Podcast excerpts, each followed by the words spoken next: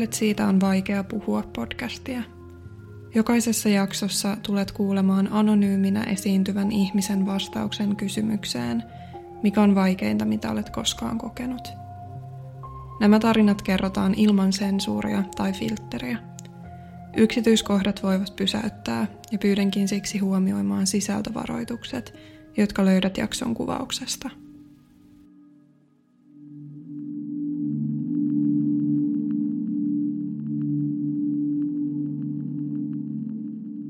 No siis mä olin aina tosi vilkas lapsi ja tota, mulla on sitten myöhemmin aikuisiellä diagnosoitu ADHD ja se oli kyllä ehdottomasti semmoinen asia, mikä musta näkyy lapsena, että mä menin hirveästi, mä tein. Ää, mä olin aika jääräpää ja aika määrätietoinen, että mulla oli tosi kova oma tahto ja tavallaan mm, mä saatoin, mä olin kyllä tosi äkkipikainen myös, mä saatoin suuttua tosi helposti ja No mulla oli aika vaikeat kotiolot, että mä synnyin kuitenkin perheeseen, missä oli paljon päihteiden käyttöä. Meidän perheessä oli fyysistä ja henkistä väkivaltaa. Ja tota, sitten, no siinä 13 vuoden ikävuoden kohdalla, niin mä aloin oireilemaan sitä tosi paljon. Ää, musta tuntuu, että niin kauan kun ihminen on lapsi, niin se on ihan täysin riippuvainen omista vanhemmistaan. Ja se ei ehkä tavallaan näe sitä, että, että vanhemmatkin voi tehdä tosi väärin. Ja sitten kun mä aikuistuin tai tulin murrosikään, niin mä aloin ehkä näkee, että hei, että tämä mitä meidän kotona tapahtuu, niin tämä ei ole ok. Ja että muiden lasten vanhemmat ei tee niiden lapsille näin. Ja mä aloin kapinoimaan tosi voimakkaasti mun vanhempia vastaan. Ja musta tuli tosi vihanen teini. Musta tuli tosi vihanen yhteiskunnalle, musta tuli tosi vihanen mun vanhemmille. Mä olin hirveän katkera siitä, että mä en saanut semmoista tavallaan satuperhettä, mistä mä olin aina unelmoinut. Mä aloin oireille koulussa. Et mä olin tosi erilainen, mua kiusattiin tosi paljon. Mulla ei ollut hirveästi kavereita. Mä olin aina sellainen lapsi, että mä uskalsin olla erilainen ja sanoa mun mielipiteet ääneen rohkeasti. Ja siitä ei ihan hirveän paljon pidetty ja erilaisuutta vieroksuttiin. Ja koska mulla oli huonot kotiolot, niin ää, se ehkä näkyy mus jollain tavalla. Että mä olin saanut kuitenkin tosi vapaan kasvatuksen ja sitten mä olin tosi holtiton, mä olin tosi rajaton, opettajat ei saanut mun auktoriteettia ja mä niinku oireilin tosi voimakkaasti, mulla oli ihan hirveän paha olla ja se kyllä näkyy musta. Äiti koitti hakea mulle psykiatrista apua, mutta sitten kaikki osastohoitopaikat oli täynnä ja sitten tehtiin päätös, että mut sijoitetaan tänne lastensuojelulaitokseen tai nuorisokotiin, kun mä olin 13-vuotias itsessään se päivä oli aika traumaattinen, että isä soitti mulle ja sanoi, että sut tullaan hakemaan ihan just ja sut viedään lastenkotiin. Ja mä kysyin äidiltä, että mitä tää on, että mitä tapahtuu. Ja äiti valehteli mulle, että, että, että ei se olla viemässä minnekään. Että iskä on käsittänyt nyt jotain väärin ja että kaikki on hyvin. Ja sitten mä menin ihan paniikkiin ja isä lupasi, että mä voin tulla hänen luo. Mun vanhemmat oli siinä tilanteessa jo eronnut. Ja mä sitten varastin äidin lompakosta 50 junalippuun ja mä olin lähdössä isän luo Ouluun. Mutta sitten rautatieasemalla olikin jo poliisit vastassa, että äiti oli mun tietokoneelta kattonut, että mä olin sieltä kattonut niitä junia ja sitten poliisit vei mut öö, poliisilaitokselle ja sieltä mut tultiin sitten hakemaan. Mulla oli semmoinen olo, että että mut on jotenkin petetty. Että mä olisin tosi paljon mun omalta äidiltä toivonut, että se olisi istunut alas ja käynyt tämän tilanteen rauhassa läpi, koska näin niin kuin aikuisena mä ymmärrän, että sä et pärjännyt mun kanssa. Ja tälleen, mutta mä olin siitä vuosia ihan hirveän katkera äidille. Että se salas sen multa ja sanoi, että mitään ei ole tapahtumassa ja kaikkea, niin musta tuntui ihan hirveän pahalta. Perhe vaan hylkäs mut ja antoi mut pois Mulla oli jotenkin tosi sekavat ajatukset siinä. Mulla oli semmoinen ajatus, että, että mä karkaan heti, kun mut viedään jonnekin ja mä en tule olemaan siellä kauaa. Ja semmoinen epätodellinen fiilis, että se, että nyt ollaan oikeasti lähes jonnekin konkretisoitu vasta, kun ne ohjaajat tuli mulle poliisilaitokselle vastaan. Sitten kun nämä ohjaajat saapu sinne poliisilaitokselle, niin siellä oli kaksi semmoista isokokosta, lihaksikasta miestä ja yksi nainen. Ja mä olisin tässä kohtaa ehkä viimeistään toivonut niiltä laitoksen ohjaajilta jonkinlaista äh, väliintuloa tai että hei, että me ollaan viemässä sua tänne, kaikki on ihan hyvin, mutta multa vaan otettiin kaikki tavarat pois, puhelin pois, jopa mun omat kengät. Mä en sanonut edes pitää niitä, ja mut talutettiin autoon molemmista käsivarsista. Ja mä yritin ihan hirveästi kysyä, että, että minne mua ollaan viemässä, mihin, mihin mä meen, mitä siellä tapahtuu. Ja mulle ei oikeastaan vastattu mitään. Ne oli hiljaa, ne vastasi välillä jotain epämääräistä, kuten no se selviää sulle kyllä, tai sun ei tarvii tietää, tai kaikki selviää aikanaan. Mä vaan istuin hiljaa ja itkin, ja mulla ei ollut mitään haju, että minne mua ollaan viemässä, tai kuinka kauan mä siellä joudun olemaan, tai mikä on tilanne. Mä en oikeastaan hirveästi muista, että mitä mun päässä liikkui sillä hetkellä. Mä muistan vaan, että mulla oli jo heti semmoinen tosi turvaton olo siinä autossa jo, että tänne ei ehkä pitäisi mennä näin. Kun me saavuttiin sinne paikan päälle, sinne laitokseen, niin tota, mut vietiin saman tien yläkertaan, semmoiseen eristyshuoneeseen, missä oli kalterit ja valvontakamera. Ja mä muistan, että mä olin tosi pelokas. Ja joku mies tuli laittaa pelkästään valkoisen paperilapun sen kameran päälle. Ja sen jälkeen sieltä tuli kaksi naisohjaajaa, jotka käski mun riisua itteni alasti saman tien. Ja mä muistan, että tämä hetki oli mulle tosi hankala. Mä kärsin tosi pahasta syömishäiriötaustasta ja mulle mun omassa kehossa oleminen oli tavallaan tosi vaikeaa, saatikaan sen näyttäminen kellekään ulkopuoliselle. Ja sitten mulle tehtiin selväksi, että jos mä en itse ota niitä vaatteet pois, niin ne tullaan repimään pois. Mä annoin kaikki mun vaatteet pussiin ja mun piti avata mun hiukset ja heilutella niitä. Ja se oli vähän kuin olisi johonkin vankilaan tullut.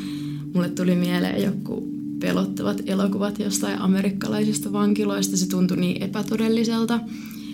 Mun piti antaa kaikki mun korut pois ja mä olin esimerkiksi tosi närkästynyt siitä, että mun piti antaa mun napakoru pois. Ja mulle tultiin siitäkin sanoa, että jos mä en anna sitä, niin se revitään irti ja musta tullaan pitää kiinni.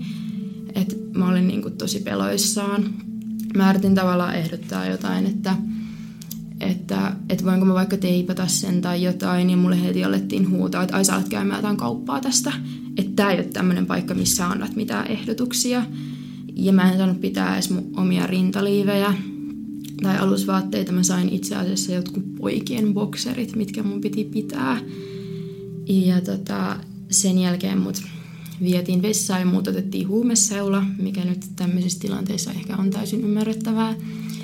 Ja sen jälkeen mut vietiin semmoiseen valkoiseen huoneeseen, minne mentiin semmoista pitkää käytävää. Ja niillä käytävillä oli hirveän paljon valvontakameroita. Sitten mut vietiin sinne huoneeseen ja mulle vaan sanottiin, että ää, ikkunoissa on hälyttimet ja jos mä avaan ne, niin ne laukeaa ja tänne tulee poliisit tai joku järjestyksenvalvoja. Ja sitten mut jätettiin sinne. Ja mä muistan, että, että saman tien kun ne valot sammui, niin mä otin tyynyn ja mä vaan huuto itkin. Siis mä vaan itkin monta tuntia ja mä olin tosi rikki. Mä en tiedä yhtään, koska mä saan soittaa mun vanhemmille, koska mä pääsen eristyksestä pois. Ja mulle selvisi tosi nopeasti, että jos mä halusin käydä vessassa, niin oveen piti koputtaa ja mun piti kysyä, että saanko mä luvan käydä vessassa. Ja muuten mä en saanut poistua mun huoneesta moneen viikkoon. Se oli semmoinen huone, missä oli valvontakamera, tatamilattia ja pelkkä patja lattialla. Ja sen edessä on ovi ja siinä istuu aina sen oven edessä joku mies tuolilla ja jos sä poistut sieltä, se vie sut takaisin. Öm, mä olin aika shokissa, niin mä olin aika kiltisti, eli mä pääsin tosi nopeasti mun omaan huoneeseen. Ja se oli semmoinen kamalan valkoinen laitoshuone. Siellä oli siis vaatekaapeista poistettu nupit, siellä ei ollut verhoja, siellä oli pieni matto, työpöytä, valkoiset seinät, valkoinen lattia, eikä oikeastaan mitään pirikkeitä, sä vaan istuit siellä ja olit. Ja tota, sinne tuotiin ruuat muovilusikoissa ja muovilautasella. Ja tässä kohtaa mä olisin kanssa ehkä ottanut jotain semmoista keskustelua, että hei, sä oot nyt täällä, Tää tehdään sun oman turvallisuuden vuoksi ja nyt sä voit hetki aikaa rauhoittua ja miettiä asioita, että jos tulee jotain, mistä sä haluat puhua aikuisille, niin kysy. Mutta mitään semmoista ei ollut. Mutta jätettiin sinne, kun mä yritin koputtaa ja kysyä, milloin mä pääsen pois. Mulle huudettiin ja käskettiin mennä takas sinne. mulle huudettiin ihan mitättömimmistäkin asioista. Mä muistan, kun mä olin ollut monta päivää siellä eristyksessä, niin mulla oli niin kamalan tylsää siellä huoneessa, että mä yritin nukkua. Ja jos ne ohjaajat tuli käymään mun huoneessa ja huomasi tämän, ne tuli viemään mun peitot. Mä en niin saanut nukkua, se oli kiellettyä. Ja oikeastaan kaikki, mitä mä tein, niin sitä huudettiin. Se, että kun mut oltiin ratsattu, niin mä olin saanut pitää mun korvakorut, niin mulle huudettiin, että mä oon piilottanut ne korvakorut. Vaikka mä sanoin, että hei, mun annettiin pitää nämä, ja mulle huudettiin, että mä valehtelen, ja se ei ole totta. Ja mulle oltiin tosi ilkeitä. Mulla oli tosi sekava olla, mä oikeastaan itkin. Mun mielestä se vapauden riisto ja se, että mä en tiennyt, että koska mä pääsen täältä pois, oli kaikkein hirveintä ähm, parin päivän jälkeen mä pääsin ehkä kerran tai kaksi päivässä ulos niin, että tota, siinä oli aina yksi ohjaaja, joka vei mut ulos ja me istuttiin ulkona.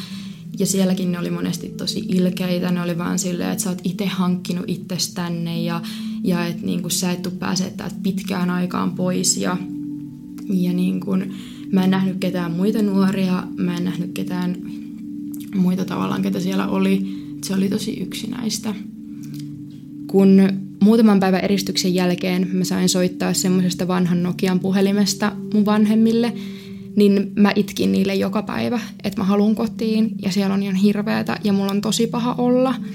Ja ohjaajat sanoi, että tämä on tämmöistä tyypillistä nuorten manipulointia. Oikeasti mä oon viihtynyt siellä, mulla on ollut tosi hauskaa, mä oon naureskellut koko päivän, mulla on niinku mennyt tosi hyvin siellä. Ja mä sain myös tosi pahaa kuittailua ohjaajilta, että vautsi, miten se itku aina tulee silloin, kun vanhemmat on kuulemassa. Ja mulle tehtiin selväksi, että jos mä jatkan itkemistä niissä puheluissa, niin mä en saa enää soittaa mun vanhemmille. Ja se oli mulle tosi rankkaa, koska vanhemmille soittaminen oli olosuhteista huolimatta mun ainut yhteys ulkomaailmaan ja ne puhelut piti mut elossa. Ja nekin oli tosi tarkasti rajattuja. Ne soitettiin kartanon puhelimesta – eristyshuoneessa sua tarkkailtiin ja kuunneltiin koko ajan ja se oli 10 minuuttia per päivä ja monina päivinä sä et edes saanut soittaa. Sitten kun tätä eristymistä oli kulunut, olisiko viikon, jotkut oli useita viikkoja, jotkut oli vain muutamia päiviä, mä olin joku ehkä puolitoista viikkoa, niin mulle alettiin tehdä selväksi näitä laitoksen sääntöjä, joita oli siis todella paljon ja osa niistä selvisi vasta kun mä olin päässyt muiden mukaan. Ja no ensimmäisenä mulla tulee vaan mieleen, että nämä on ollut niin kuin tiukemmat kuin monissa vankiloissa Suomessa. Esimerkiksi tamponien ja piilolinssien käyttäminen oli kiellettyä. Ruokailussa puhuminen oli kiellettyä. Kaikki itsensä ehostaminen tai esille tuominen oli kiellettyä. Meille sanottiin, että meidän pitää olla luonnollisia ja omia itseämme. Et korujen käyttäminen oli kielletty, meikkaaminen, kaikenlainen itsensä ehostaminen – kun sä tulit sinne, niin sä sait käyttöön ainoastaan nestesaippua ja hammastahnan, joilla piti pestä itsensä. Mitään omia hygieniavälineitä ei saanut tuoda. Ja pukeutumissäännöt oli todella tiukat. Siis kaikki armeijakuvioiset vaatteet oli kielletty, pääkalloprintit oli kielletty, naisilla bikiinien käyttö kesällä oli kielletty ja vaatetuksilla naisten tavallaan kehoa rajoitettiin tosi voimakkaasti. Olkapäät ei saanut näkyä, selkä ei saanut näkyä, polvet ei saanut näkyä. Ja kaikki jopa niin kuin leggingsit ja treenitrikoot oli kielletty, koska ne oli liian tiukkoja niistä näkymuodot. Ja meille perusteltiin sitä silleen, että kun että pojat villiintyy ja ne ei voi hillitä itseään. Ja mä oon tässä tilanteessa ollut muutenkin 13-vuotias lapsi, että onko mun keho ollut sellainen, mitä ylipäätään pitäisi seksuaalisoida aikuisten toimesta. Ja mä totta kai ymmärrän sen, että niinku vaatteet pitää olla päällä ja ei niinku puolialasti hillota missään, mutta ne oli ihan siis totaalisen vanhanaikaiset ja epätasa-arvoiset. Tosi monet kirjat oli kiellettyjä, siis self-help-oppaatkin oli kielletty.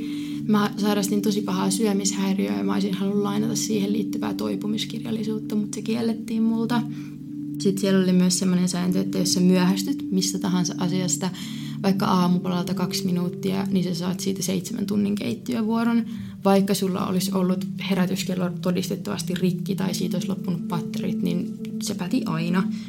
Ja ylipäätään huoneessa joutui olemaan todella paljon yksin. Sä vaan istuit siellä pienessä huoneessa yksin. Kaikki fyysinen kontakti oli kielletty muihin nuoriin. Me ei saatu tyttöjen kesken esim. letittää toistemme hiuksia tai halata toisia. Siitä tuli heti sanomista.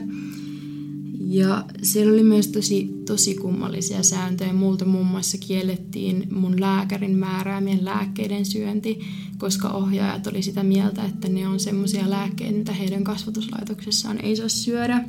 Siellä oli vaan yksi, tai siellä laitoksessa oli oma psykiatri, jolla kaikki oli pakotettu käymään. Mun vanhemmat tarjoutu maksamaan mun psykologikäynnit naispuoliselle psykologille, koska tämä psykiatri tai psykologi, mä en ole ihan varma kumpi hän oli, oli mies. Ja tavallaan se kirjoitti kaikille ihan vaan niin kuin kahden tapaamisen perusteella lausuntoja, kuinka nuoret ei sovellu yhteiskuntaa ja ainoastaan pitkä sijoitus tässä laitoksessa voi oikeastaan auttaa.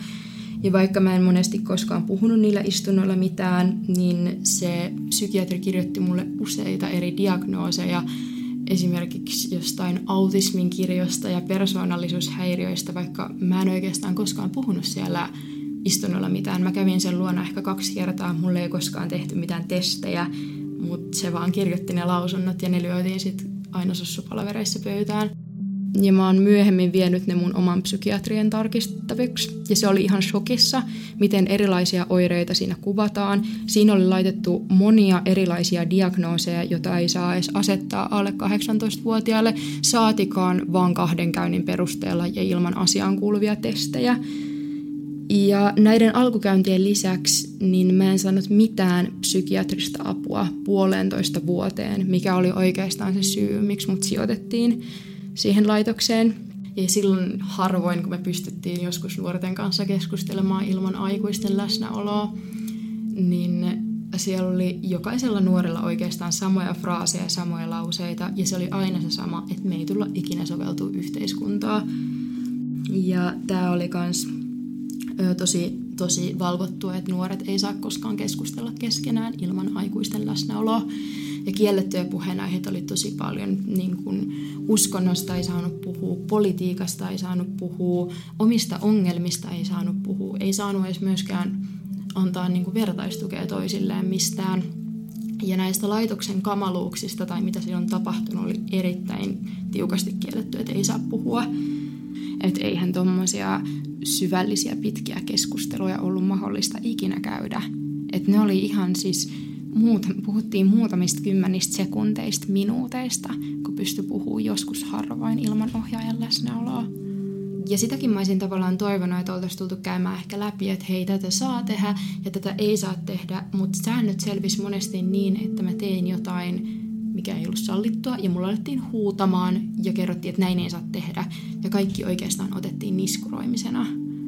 Myös kotilomilla silloin, kun niille pääsi, mulla saattoi mennä väillä kuusi kuukautta, että mä en päässyt laitoksesta minnekään ulkopuoliseen maailmaan käymään, niin se elämä oli tosi rajattua. Että kaikkien kavereiden näkeminen ja kodista poistuminen ilman vanhemman läsnä oli kiellettyä. Kotilomilla ei saanut käyttää tietokonetta, toisille nuorille ei saanut viestitellä. Ja tämä oli semmoinen tapaus, mikä mua on jäänyt tosi paljon kaivamaan, kun nämä laitoksen ohjaajat tilas mun puhelintietoja meidän operaattorilta ilman mun vanhempien lupaa. Ja kun sieltä selvisi, että mä olin soitellut puheluita erään nuoren kanssa, niin multa otettiin puhelin pois ja siitä ei tietenkään ikinä mitään rajoituspäätöksiä tehty. Ja tämmöisiä tilanteita oli muutenkin tosi paljon, että saattoi tulla jotain rajoituksia liikkumavapaudesta tai yhteydenpidosta, mutta niistä ei koskaan tullut mitään päätöksiä. Aamuisin suihkussa käyminen oli kielletty ja suihkuaika kellotettiin oven takana munakellolla. Ja sä sait rangaistuksen, jos sä olit siellä liian pitkään. Ja se kerkesi pirisemään ennen kuin sä tulit sieltä. Ja oli myös tosi tarkkaa, että wc ei saa käydä ilman ohjaajan lupaa. Ja kerran päivässä, kun oli raporttitunti, jonka aikana ohjaaja ei ollut paikalla, kun ne oli yhdessä kokoustamassa, niin nuoret pissas pulloihin huoneessaan, koska siitä sai rangaistuksen, jossa kävit vessassa ilman aikuisen lupaa ja ne näki sen valvontakameroista. Mä kohtasin tosi paljon semmoisia tilanteita, että joku ohjaaja antoi johonkin asian luvan ja sitten kun mä tein niin, niin toinen ohjaaja tuli huutamaan mulle, että se on kiellettyä ja se edellinen ohjaaja ei koskaan ottanut vastuuta niin kuin siitä, että se antoi mulle virheellisiä ohjeita. Ja näistä ohjaajien välisistä ristiriitaisuuksista rangaistiin aina lapsia. Ja tämä oli semmoinen, mikä sai mut vihaamaan joitakin ohjaajia, koska mä en voinut sietää sitä epäoikeudenmukaisuutta, että ne ei voinut myöntää, että, hei anteeksi, mä annoin Saanalle tässä luvan ja mä en tiennyt, että oli kiellettyä. Ja välillä musta tuntuu, että monilla ohjaajilla oli paljon omia sääntöjä ja ne vaihteli ihan päivittäin. Kartanolla tehtiin ihan hirveän paljon töitä, joka on siis tietenkin ollut tälle johtajalle aivan valtava bisnes. Me tehtiin kartanon johtajan yksityiset tallityöt, pestiin henkilökunnan autot, hoidettiin valtavan kokoisessa pihassa kaikki pihatyöt, haravoinnista lumitöihin, siivouspäiviä oli monta kertaa viikossa ja lisäksi seitsemän tunnin keittiövuoroja, jossa laitettiin ruuat nuorille ja ohjaajille. Näistä olisi ilmeisesti välillä pitänyt maksaa jotain kahden euron tuntipalkkaa, mutta koko kolmen vuoden ajalta mä en saanut esimerkiksi kertaakaan mun omia rahoja.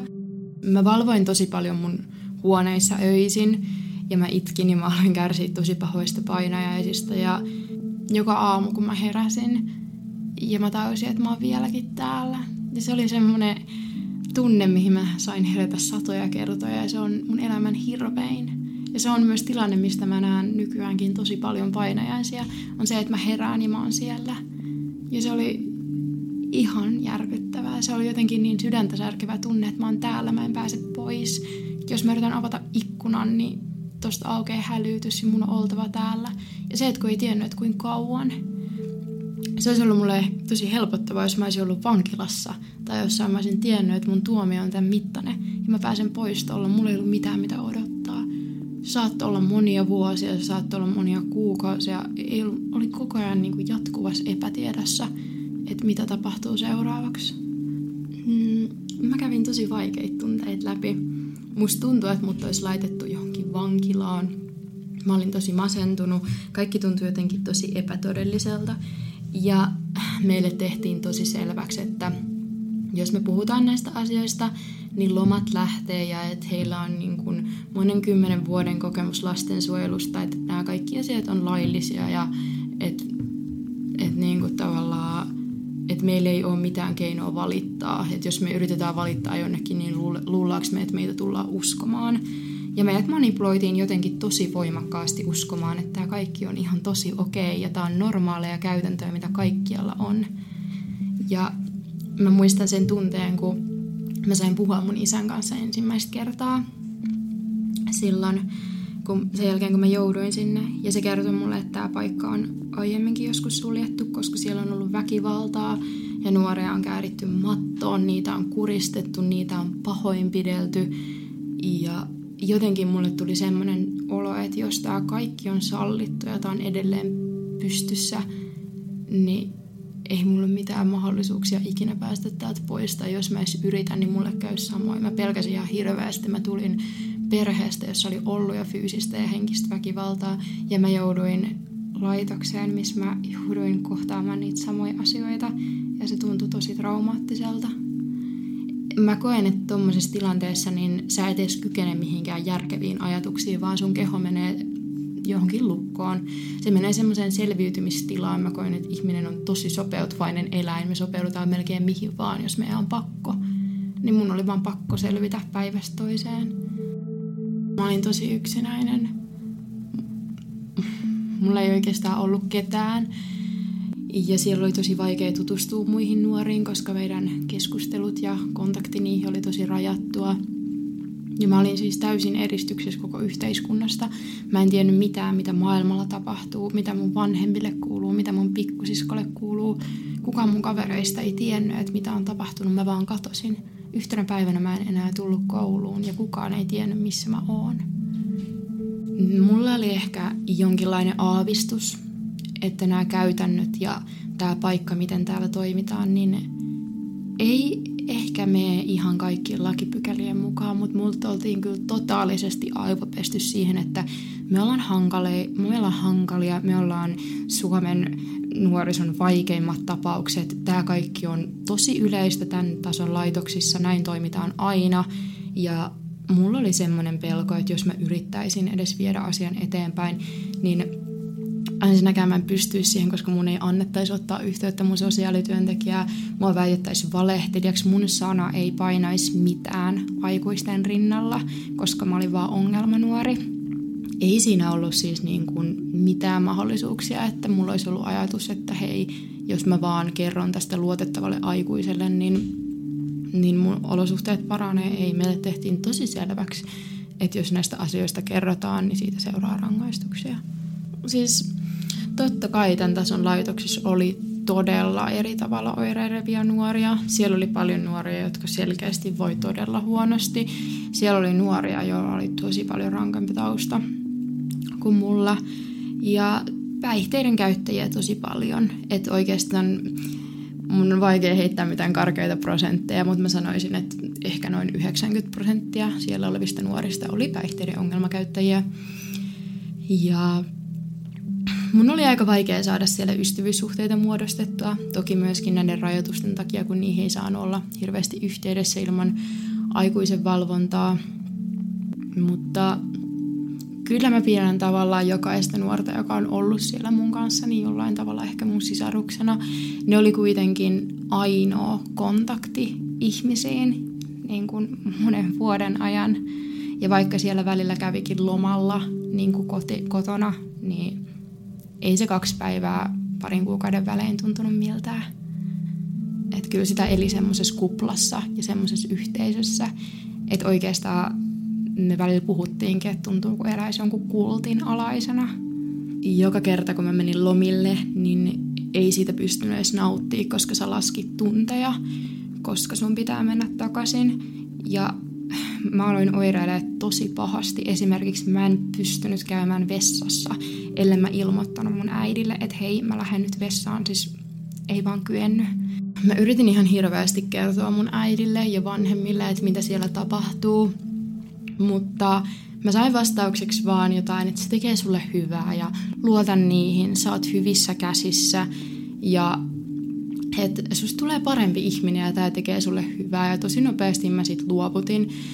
Kun mä menin mun ensimmäiselle kotilomille, musta tuntui, että mun koko perhe oli hylännyt mut. Ja ne bussimatkat tai junamatkat takaisin sinne laitokseen oli aina sellaisia, mitkä mä vietin itkien, koska mä tiesin, että nyt ei tiedä yhtään koskaan, pää- että koska pääsee taas takaisin. Se oli kaikista pahinta. Rangaistuksia räätälöitiin tosi taidokkaasti jokaiselle nuorelle erikseen. Mulle esimerkiksi rangaistuksena itkusta mä en saanut soittaa kotiin.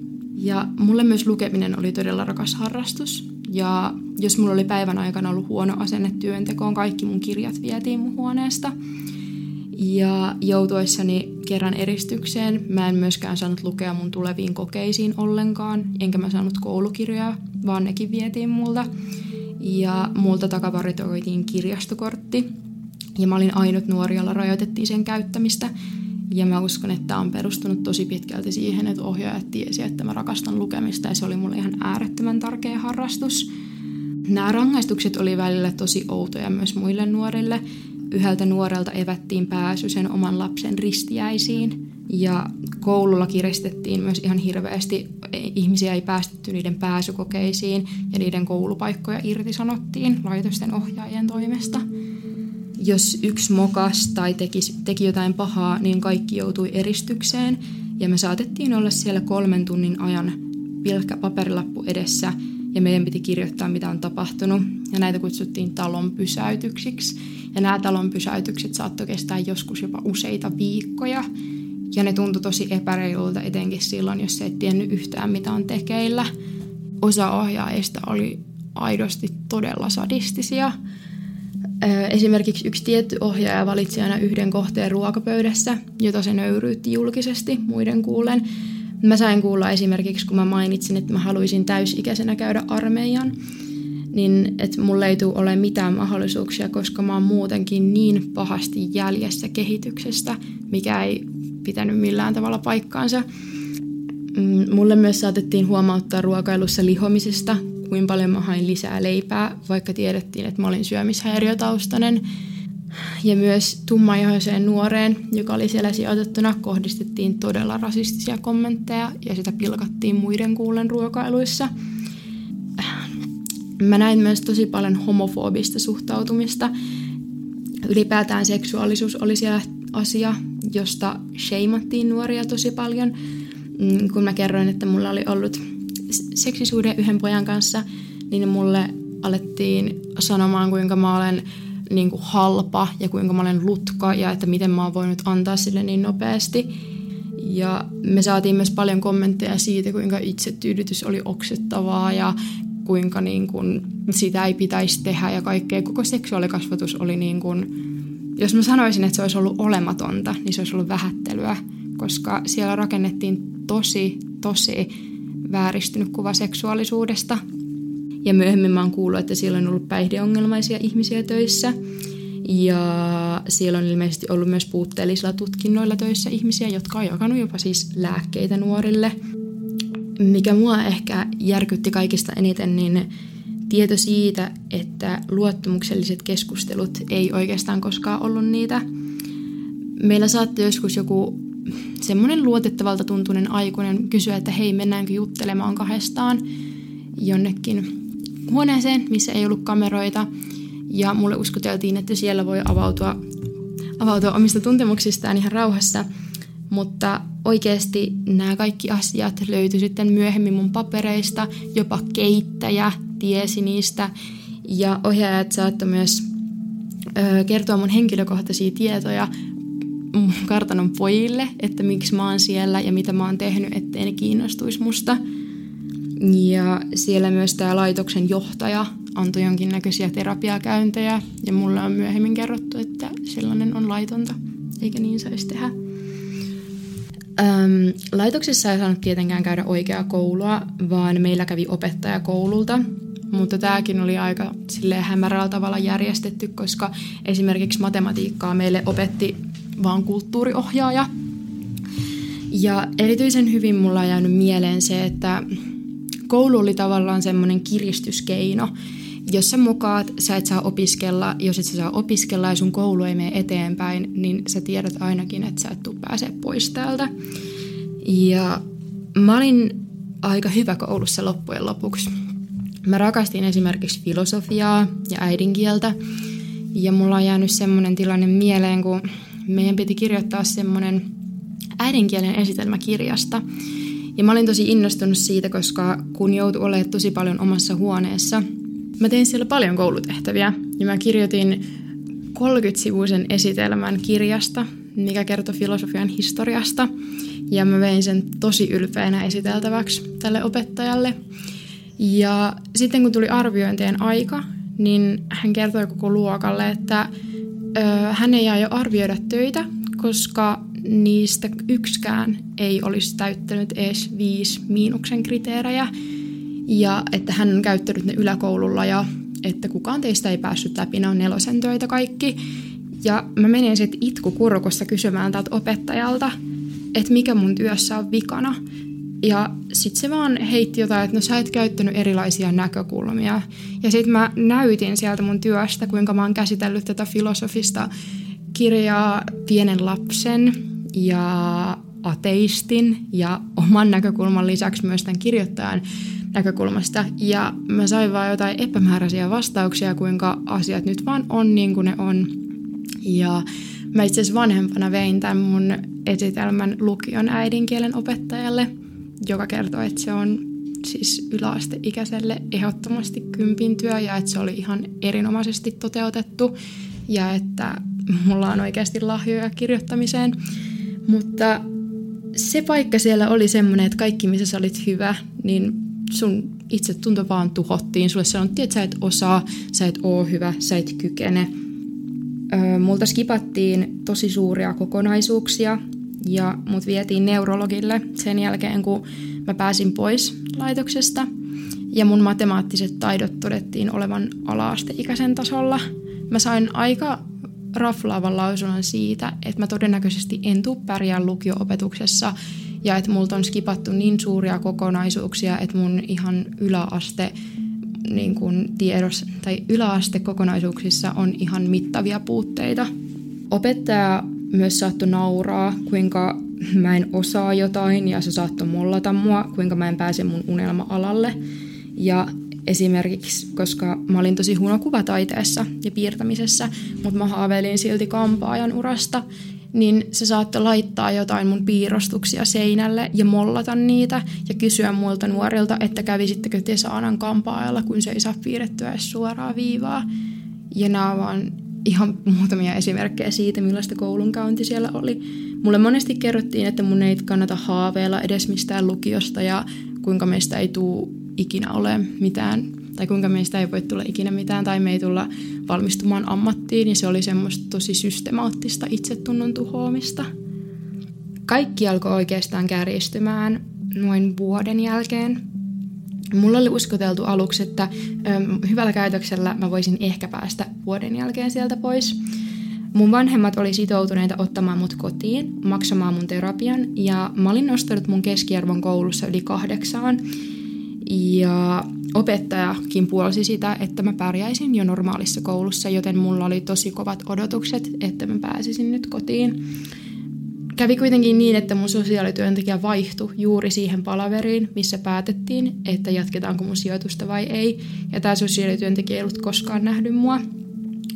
Nämä ohjaajat sitten kuitenkin manipuloi sitä ja selitti samanlaista tarinaa, että olisi järjellä leikkimistä päästään mut tässä vaiheessa kotiin ja siinä ei olisi mitään järkeä. Ja mä tässä kohtaa ehkä näen, että mä olin tosi hyvä bisnes niille. Mä olin kuitenkin suht helppo ollut tähän mennessä. Mulla ei ollut aktiivista päihdeongelmaa ja ne sai musta tosi hyvin rahaa. Ja mun vanhemmat lähti sitten itkien sieltä huoneesta, koska tämä sosiaalityöntekijä muun muassa arvosteli niiden kasvatustaitoja ja se oli siis tosi iso kriisi. Ja kun mä kuulin sitten sen palaverin päätteeksi, että mä joudun viettämään siellä vielä seuraavat puolitoista vuotta, niin se oli semmoinen breaking point totaalisesti. Mä masennoin ihan täysin. Mä itkin sängyssä oikeastaan kaikki päivät. Ja mä en saanut minkäänlaista empatiaa ohjaajilta, vaan mulle lähinnä naurettiin, että mikä prinsessa mä kuvittelen olevani, kun mä en tee töitä. Ja parin päivän jälkeen siitä palaverista mulle oltiin laitettu kahdeksan tunnin keittiövuoro. Ja mä itkukurkussa koitin sanoa, että mä en kykene tekemään töitä ja että mä suostun vapaaehtoisesti menemään eristysselliin, mutta mä oon tällä hetkellä niin väsynyt henkisesti, että mä en kykene tekemään töitä. Silloin tämä sadistinen ohjaaja oli kuitenkin töissä ja sanoi, että mä joudun istumaan ruokapöydässä katse eteenpäin puhumatta kenellekään niin kauan, kunnes mä teen – ja mä istuin kahdeksan tuntia ruokapöydässä itkua väentäen. Ja myöhemmin mä sain jopa kuulla, että muut nuoret sai katsoa tätä valvontakameroista ja seurata yhdessä ohjaajien kanssa, että koska mä murrun. Seuraavana aamuna mut vietiin kuitenkin, tai illalla mut vietiin kuitenkin nukkumaan omaan huoneeseen, mutta seuraavana aamuna tämä sama jatkuu. Mä rukoilin taas kerran, että päästäkää mut eristysselliin, koska mä olin henkisesti niin loppu, etten mä kyennyt istumaan sinne ruokapöydässä enää. Mä yritin jopa nousta ylös pöydästä ja kävellä sinne vapaaehtoisesti. Mulle tehtiin kuitenkin kiinnipito ja tässä samassa mun housut ja alushousut tippu kinttuihin ja mä pyysin, että koska paikalla oli muita nuoria ja mua oli pitämässä miesohjaaja kiinni, niin ne nostettiin. Mutta vastaus oli vaan syyllistämistä siitä, että miksi mä aloin riehumaan. Ja ne talutti mut takaisin siihen ruokapöytään ja kun tätä piinaamista oli kestänyt vielä seuraavat neljä tuntia, niin mun päässä vaan yksinkertaisesti naksahti. Mä keräsin mun kaiken rohkeuden ja mä juoksin keittiöön ja poltin mun koko käsivarren tulikuumalla hellalla ja iskin siihen vielä toisen kerran ennen kuin ohjaajat juoksi mut kiinni mun ajatus oli vaan se, että mun on päästävä vaikka sairaalaan. Että mä en kestä, että mun on tehtävä jotain, että niiden on pakko viedä mut pois täältä. Jotain niin kamalaa, että mä tarviin akuuttia sairaalahoitoa. Ja se sitten toimikin. Mut vietiin sitten psykiatriseen sairaalaan. Siinä kohtaa, kun mut otettiin hoitoon psykiatriselle osastolle, niin mä yritin rukoilla, että mut pidettäisiin siellä koko puolitoista vuotta – ja ensimmäisellä lomalla laitoksessa, kun mä pääsin mun huoneeseen, niin mä päätin, että mä haluan kuolla. Mä olin onnistunut salakuljettamaan sinne terän ja mä silvoin mun kädet täysin auki. Ja kun ohjaajat sitten huomasi sen, niin mut kiidätettiin sairaalaan ja mä sain yhteensä 43 tikkiä pelkästään toiseen käteen. Mutta sielläkään tämä sairaalahoitohenkilökunta ei ottanut mun hätää tosissaan ja mä en saanut edes jäädä yöksi sairaalaan, eikä mua viety takaisin osastolle, vaan samana iltana mut vietiin takaisin laitokseen. Tämän jälkeen mä yritin varastaa verhoista verhoklipsejä ja uusia tekoni. Ja tämä tuntuu musta jotenkin absurdilta, että mun hätä on ollut noin suuri ja mun ympärillä on ollut niin paljon alan ammattilaisia ja kukaan ei ole ottanut sitä hätää tosissaan. Ja musta tehtiin siellä laitoksessa semmoinen traumatisoitunut lapsi, jota vaan pilkattiin. Kaikki tämä mun mielenterveysoireilu oli kiukuttelua ja mulle sanottiin, että kunnes mä lopetan ton helvetin pelleilyn, mä en tule pääsemään ikinä lomille. Ehkä pahin kommentti, mikä jäi ikuisesti mun mieleen, oli ohjaajalta, joka sanoi 14-vuotiaalle itselleni, että, että kukaan mies ei tule koskaan haluamaan sua, kun sun kädet näyttää tolta, joten kannattaa lopettaa vielä kun voit. Ja tässä kohtaa mun hätä alkoi olemaan niin kova, että mun vanhemmatkin ryhtyi toimiin. Mun vanhemmat ja isovanhemmat teki kanteluita sosiaalityöntekijäille ja lähettelin niille kirjeitä, joita mä olin kirjoittanut sieltä. Mutta sosiaalityöntekijät silti ei suostunut vaihtamaan mun sijaishuoltopaikkaa ja mä olin näiden episodien jälkeen vielä yli vuoden siellä laitoksessa. Ja ähm, mä kävin tätä haastattelua varten läpi kirjeen, jonka mä olin kirjoittanut äidille. Mä en ikinä uskaltanut lähettää sitä, koska kaikki kirjeet ratsattiin. Ja ehkä mieleenpainuvin asia siitä, mikä mulle jäi mieleen, oli, että mä kerroin siinä, kuinka mä olin nähnyt unessa enkelin, joka hakee mut pois sieltä. Ja mä olin piirtänyt siihen paperille kuvan siitä enkelistä ja musta, että mä pääsen pois. Ja näiden kirjojen sävy oli oikeasti tosi, tosi surullinen, että mä rukoilin äitiä, että se veisi mut pois sieltä siksi aikaa, että mä voisin tappaa itteni, koska mä en kestänyt ajatusta siitä, että mun pitää vielä olla siellä. Ja mä pidin muutenkin tosi paljon päiväkirjaa siellä ja mun mielestä oli ihan kamalaa, että, tai jotenkin sydäntä särkevää ehkä enemmänkin, että mä olin kirjoittanut oikeastaan jokaisen päiväkirjamerkinnän loppuun vähän kuin allekirjoitukseksi, että ehkä jonain päivänä mä pääsen vielä kotiin. Ja se tuntuu jotenkin niin kamalan sydäntä särkevältä, että, että siellä vietti oikeasti monia vuosia. Ja musta on tavallaan ehkä kamalaa, että vaikka nämä kaikki kamaluudet tois julki, niin kukaan ei silti koskaan tule ymmärtää, millaista se elämä oikeasti siellä oli. Että tavallaan tämä mun kertomus on vaan jäävuoren huippu. Siellä on tapahtunut niin lukemattomia asioita, mitä mä en edes muista, mitä, mistä mä en edes kykene puhumaan. Saatikaan ne, mitä tapahtui muille nuorille sen monen kymmenen vuoden aikana, kun toi on ollut pystyssä. Ja mun mielestä jotenkin se on jotenkin niin hankala suhtautua tähän asiaan, kun ihmisiä kiinnostaa aina tällaiset rikostapaukset, etenkin kun ne on tapahtunut meillä Suomessa. Mutta tämä oli mun elämää. Siis mulle tämä ei ollut mikään kauhutarina Suomen lastensuojelun kyvyttömyydestä hoitaa mielenterveyspotilaita, vaan tämä oli mun elämää. Tämä oli jotain, mikä tapahtui mulle ja mun elämän vaikein kokemus. Ja kun mä sitten kaikkien vihdoin näiden vuosien jälkeen pääsin kotiin, niin se sama väkivalta, mikä, mitä oli esiintynyt mun lapsuudessa, niin jatkui mun omassa perheessä, mutta mä jouduin kestämään sitä, enkä voinut kertoa kenellekään, koska mulle tehtiin selväksi, että mut sijoitetaan takaisin tänne laitokseen, jos mä en sopeudu kotiin. Mä kärsin tämän eristämisen takia ihan valtavasta sosiaalisten tilanteiden pelosta, Mä sain tosi pahoja paniikkikohtauksia, mä näin painajaisia ja mut jouduttiin monta kertaa viemään keskellä yötä ambulanssilla sairaalaan, koska mä kärsin niin pahoista trauma- ja dissosiaatio-oireista. Mun koko itsetunto oli oikeasti täysin tuhottu ja mä jopa kärsin yökastelusta aikuisiällä, koska ne painajaiset oli niin todentuntuisia. Ja kun mä elin tavallaan kolme vuotta semmoisen jatkuvan pelon alla psyyke sellaisessa selviytymistilassa, niin se jätti muun tosi ison jäljen. Että mulla diagnosoitiin hyvin pian sen sieltä pääsyn jälkeen erittäin vaikeasti oireileva traumaperäinen stressihäiriö. Ja mä näen edelleen siis kuukausittain pahoja painajaisia, joihin muun muassa mun oma kumppani herää. Ne ei ole enää niin pahoja ja niiden kanssa pystyy elämään, mutta se vaikuttaa muhun edelleen tosi voimakkaasti. Mutta näin vanhemmiten musta tuntuu, että multa on jäänyt tavallaan kaikki semmoiset sukupolvikokemukset väliin. Mä en ole käynyt oikeastaan melkein päivääkään tavallista yläastetta. Mä en ole käynyt rippikouluja. Mä en ole kokenut koulujen päättäjäisiä. Mä en ole nähnyt mun siskon kasvamista. Mä olin kaikki kesät kiinni laitoksessa. Mulla ei oikeastaan muodostunut minkäänlaisia ystävyyssuhteita tai parisuhteita.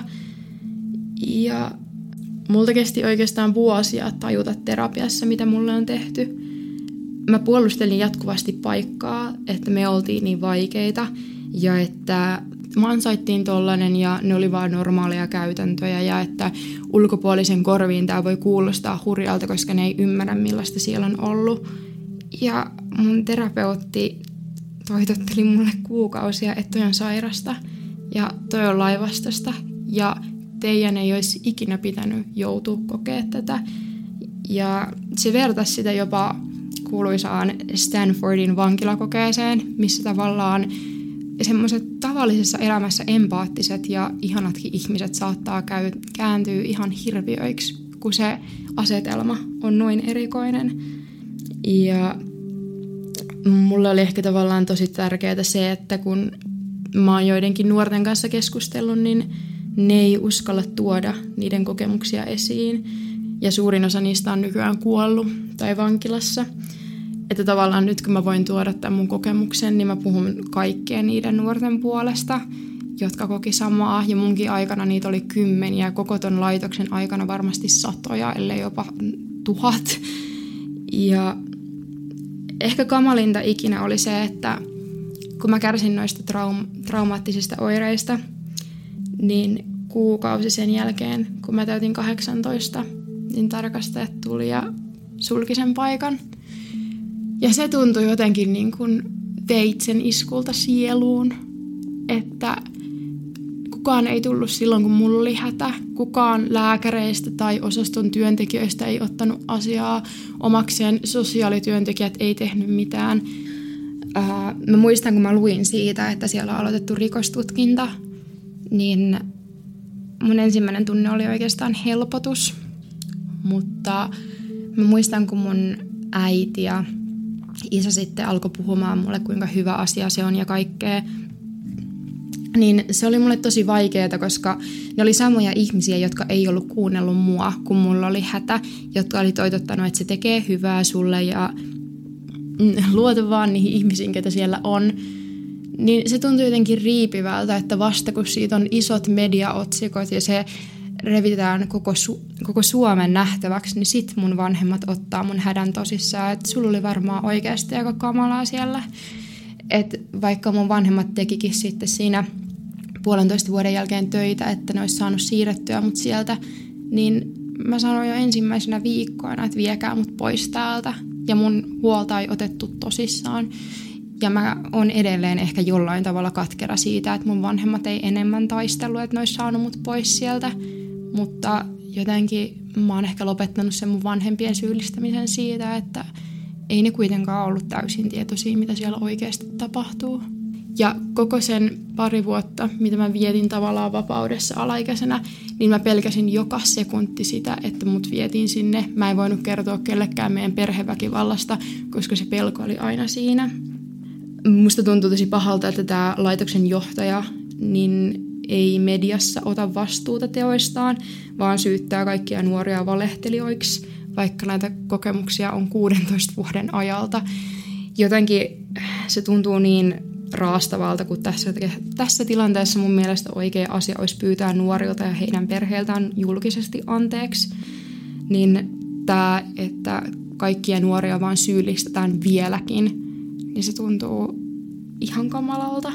niin muutenkin tämä johtajien kommentit siitä, kuinka ketään ei ole eristetty ja ketään ei ole pahoinpidelty ja tälleen, niin nämä asiat on näytetty niin monen asian omistajan taholta jo toteen, että mun mielestä on niin pöyristyttävää, että vielä tässäkään vaiheessa ei oteta vastuuta, vaan yritetään edelleen mediassa vaan hiljentää nuoret. Lehdissä on ollut tosi paljon juttuja kaikesta, kuinka nuoria on kääritty siellä mattoon ja pahoinpidelty ja uhattu veitsellä. Ja vaikka siellä olikin sijoitettuna tosi vaikeasti oireilevia nuoria, niin se ei oikeuta tällaista käytöstä. Ja mulla on myös yksi nuori tullut avautumaan tälle aikuisiellä seksuaalisesta väkivallasta, mitä se kohtasi siellä silloinkin, kun mä olin siellä. Um, mun traumaperäinen stressihäiriö oireilee edelleenkin jonkin verran.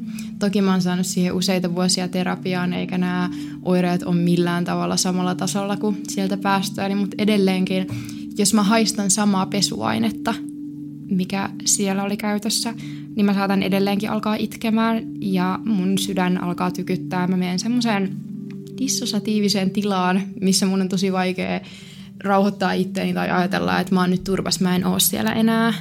Tietyt verhokuosit tai huonekalut, mitä siellä oli, muistuttaa mua siitä. Mä en pysty käyttämään mitään samoja suihkusaippuoita, mitä mä olin sinne ostanut. Jos mä näenkin sitä samaa nestesaippua, niin mun niin selkäpiitä alkaa karmia. Ja on tosi paljon asioita mun päivittäisessä arjessa, mikä muistuttaa siitä ajasta. Mutta jotenkin tällä hetkellä mä yritän vaan unohtaa. Et mun on jotenkin pakko. Mä oon vuosia käsitellyt sitä asiaa, ollut terapiassa, puhunut siitä ja tavallaan nyt kun mulla on ollut tämä podcast-haastattelu, niin tämä nyt oli ehkä semmoinen niin viimeinen asia, että jotenkin, että et mä haluan vaan unohtaa ja jatkaa eteenpäin. Että mun, mun pää ei vaan kestä sitä, että mä jatkuvasti mietin sitä tai että mä annan itselleni luvan miettiä. Mun on vaan jotenkin pakko yrittää siirtyä eteenpäin.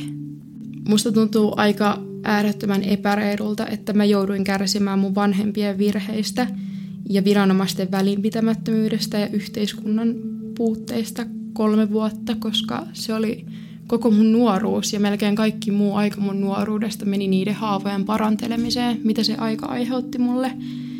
Ja silti jotenkin mä ajattelen, että mä haluan nähdä itseni kuitenkin selviytyjänä enkä uhrina. Ja kun mä täytin 18, niin mä tilasin kaikki paperit, mitä musta ikinä oltiin kirjoitettu siellä. Ja mä itkin monta viikkoa mun on lattialla. Ja mä tiesin kyllä, että tässä kohtaa mulla on oikeus haastaa oikeuteen ihmisiä, mutta mä rupesin miettimään, että se mitä se oikeusprosessi antaisi mulle vai mitä se ottaisi multa, niin mä tulin siihen tulokseen, että mä tarviin enemmänkin pitkäaikaista psykoterapiaa kuin uuden traumaattisen kokemuksen, missä nämä kaikki haavat revittäisi auki. Ja mä tajusin jotenkin, että mä voin loppuelämäni olla siellä yksiön lattialla, mutta että mun on pakko mennä eteenpäin. Että mä sain tosi huonot kortit aika monta kertaa käteen tässä elämässä, kun mä olin nuori, mutta et mun on, mun on pakko mennä eteenpäin silti ja jatkaa tätä. Että mä oon tosi onnellinen tavallaan siitä, että se paikka on nyt suljettu ja muiden ei tarvitse kestää samaa. Mutta samaan aikaan mä tiedän, että Suomessa voi olla missä päin vaan tälläkin hetkellä yksityisiä lastensuojelulaitoksia, joissa meininki on ihan sama ja nämä nuoret on vaan vaiennettu. Ja mikäli näin on, niin mä toivoisin, että jos joku semmoinen nuori kuuntelee tätä, että se oikeasti uskaltaisi kertoa jollekin luotettavalle sen laitoksen ulkopuoliselle aikuiselle siitä. Se voi olla ihan siis heittämällä elämän rankinta aikaa.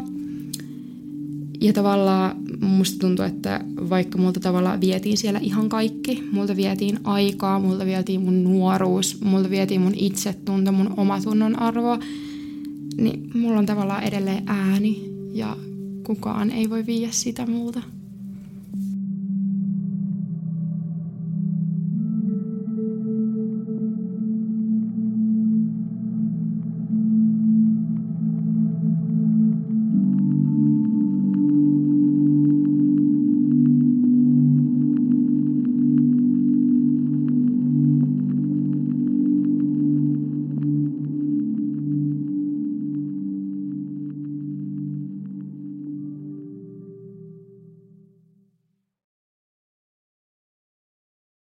Olet juuri kuunnellut Siitä on vaikea puhua podcastin jakson.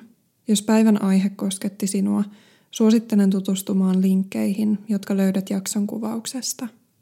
Jos haluaisit osallistua podcastiin ja kertoa oman tarinasi, voit lähettää hakemuksen osoitteeseen siitä on vaikea puhua at gmail.com. Siitä on vaikea puhua podcastin löydät myös Instagramista nimellä Siitä on vaikea puhua – Sieltä löydät muun muassa kuvan esineestä, jonka haastateltava kertoi muistuttavan häntä jaksossa puhutusta aiheesta. Lisäksi sieltä löydät lisätietoa aikatauluista ja tulevista jaksoista. Kiitos kun otit aikaa päivästäsi kuullaksesi yhden ihmisen tarinan. Ensi kertaan.